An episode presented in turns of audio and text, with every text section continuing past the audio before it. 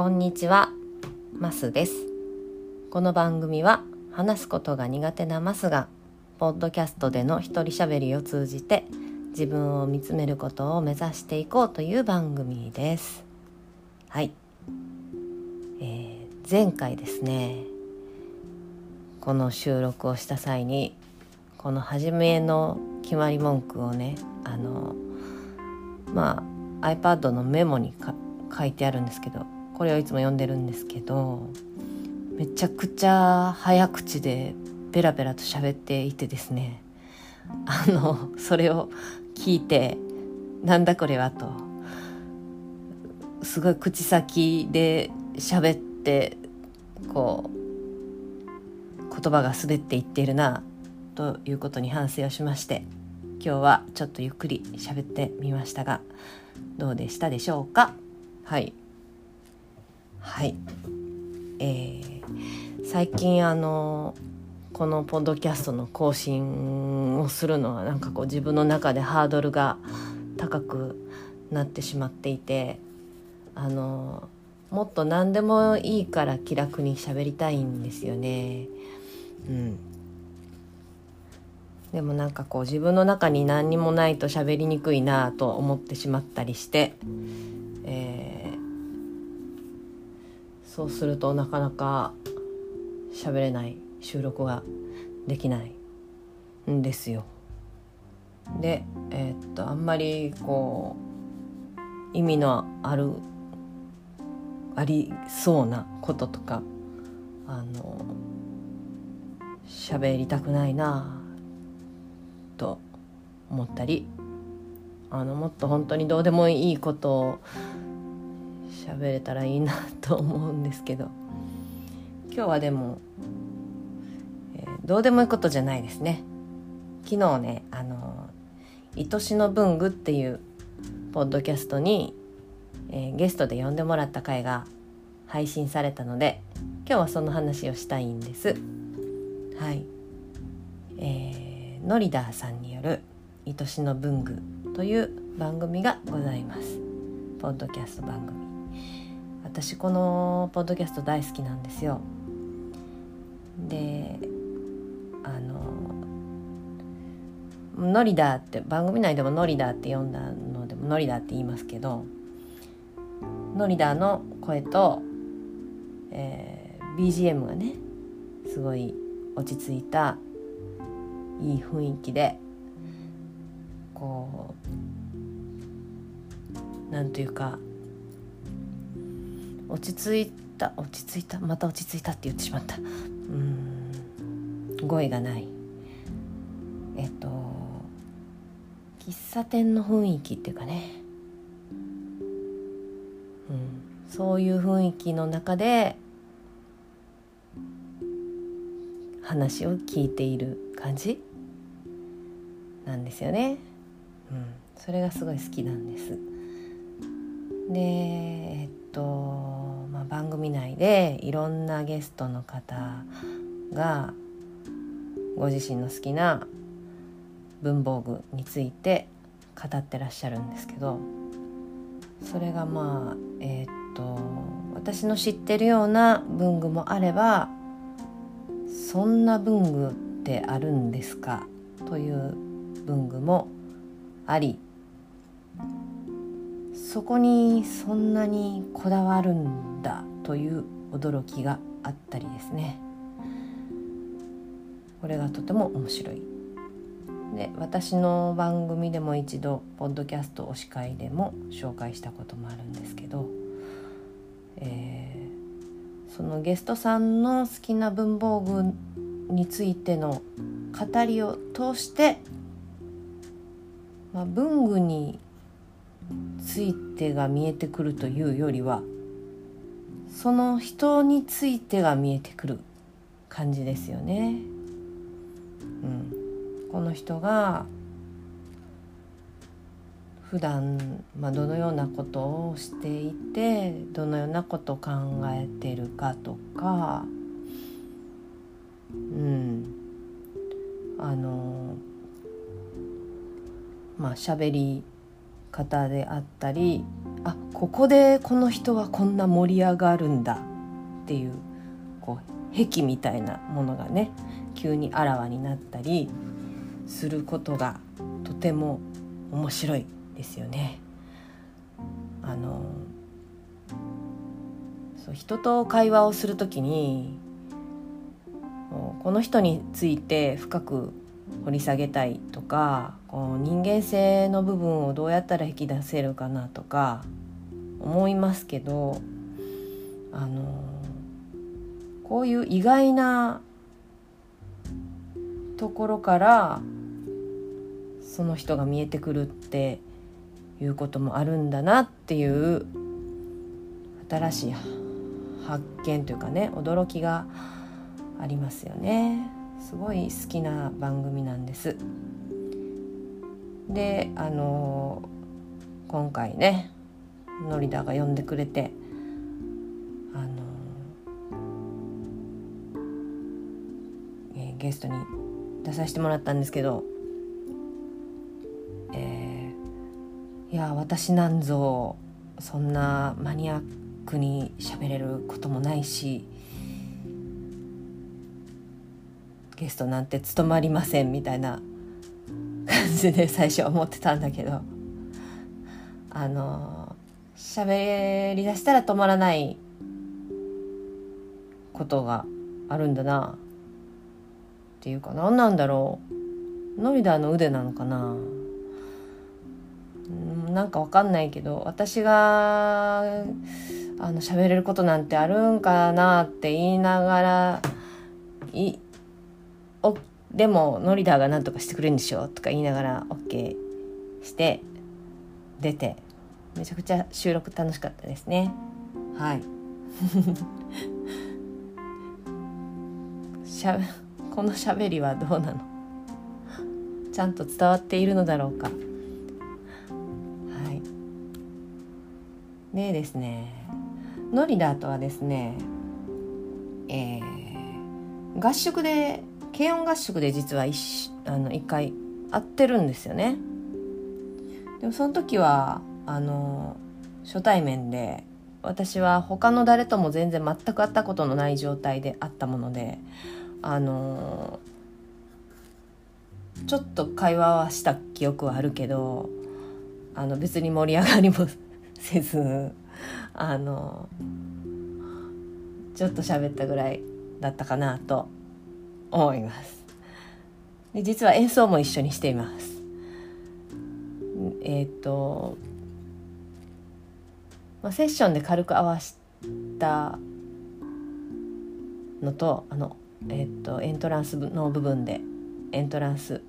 うん、いいかねパレットのエントランスで、えっと、楽器を自由に触っていいよっていう場所があるんですけれども、そこでセッションした時にノリダいたと思うんだけど、でももう本当に私もいっぱいいっぱいの中で歌ったので、えーっとまあ、そのセッションの時もスタジオで、えーっとえー、応援隊の軽音合宿の応援隊って言って、えー、ご飯を作ってくれたり、いろんなその演奏はしないけど、本番で演奏はしないけど、えっと、身の回りのいろんなことをあの手伝ってくれてた応援隊の方々がいらっしゃって、その応援隊の方々も、えー、演奏を初心者だけど演奏をしようということで、あの出演者とは別枠で応援隊の演奏をやることになってて、私はそこにも出させてもらって、あの歌を歌ったんですね、えー、風になるっていう辻彩乃さんの歌だったんですけど、その時にノリダーも、えーと、ギターで助っ人で入ってたんで一緒に演奏もしてるんですけど、あのー、もういっぱいいっぱいだから、あの全然コミュニケーション取れずにいたんですけど、えー、まあその後ね樋口塾に私が入ってズームで喋る機会があったり、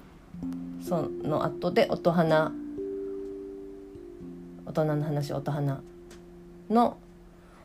収録とかで、まあ、仲良くなったんですけど、はい。でね、あのその軽音合宿の時の打ち上げで、えー、行ける人がまあ数人、じゅうにんぐらいだったのかな、集まって打ち上げに行ったんですよね。でまあその時にノイダーとは席が近かったので話をしたんですけど、あのー、その時にお隣の音っていう音楽のポッドキャスト、樋口塾のポッドキャストあるよっていうのをノリダに聞いたんですよね。そうそう。で、まあ、その後私樋口塾に入ってお隣の音を聞いて、でしかも入塾していっかげつごぐらいにお隣の音に出させてもらってっていう風になっていくんですけど、あの時ノリダーにお隣の音の話を聞いてなかったらそういう風になってなかったなと思って、こういう偶然みたいなことっていくつもあって、あの本当にあの時あの人に出会ってなかったらみたいなのがむちゃくちゃたくさんあるんですよ。特にこの、えー、軽音合宿に行った以来すごくあるんですよね。で、まあ、ノリダーに教えてもらってお隣の音を家に帰って聞き、 ティーティー 劇で全部聞き、すごく面白いなと思ったから、樋口塾のディスコードであのすごく面白かったですっていう書き込みをし、でえっとその直後にミスチル会、お隣の音のミスチルについて、えー、皆さんが語る会というのの収録があるから、あの見学しに来てくださいねってあの綾菜さんが言ってくださって、で見学をし、その、えー、収録後の、あの話の中で、えー、っと束の間さんがボーイが好きだからボーイやりたいって言ったことに対して、私もボーイやりたいですってあの反応をしっていう風に、あの数珠つなぎっていうかね、そこでまたボーイ会に出演して、ラッキーさんから真央さんを紹介してもらってみたいなことが起きたりですね。なんかそんな風に、でそのことがなかったら今の私もないなってめちゃくちゃ思うし、そういうことがすごくたくさんあるんですよ。うん、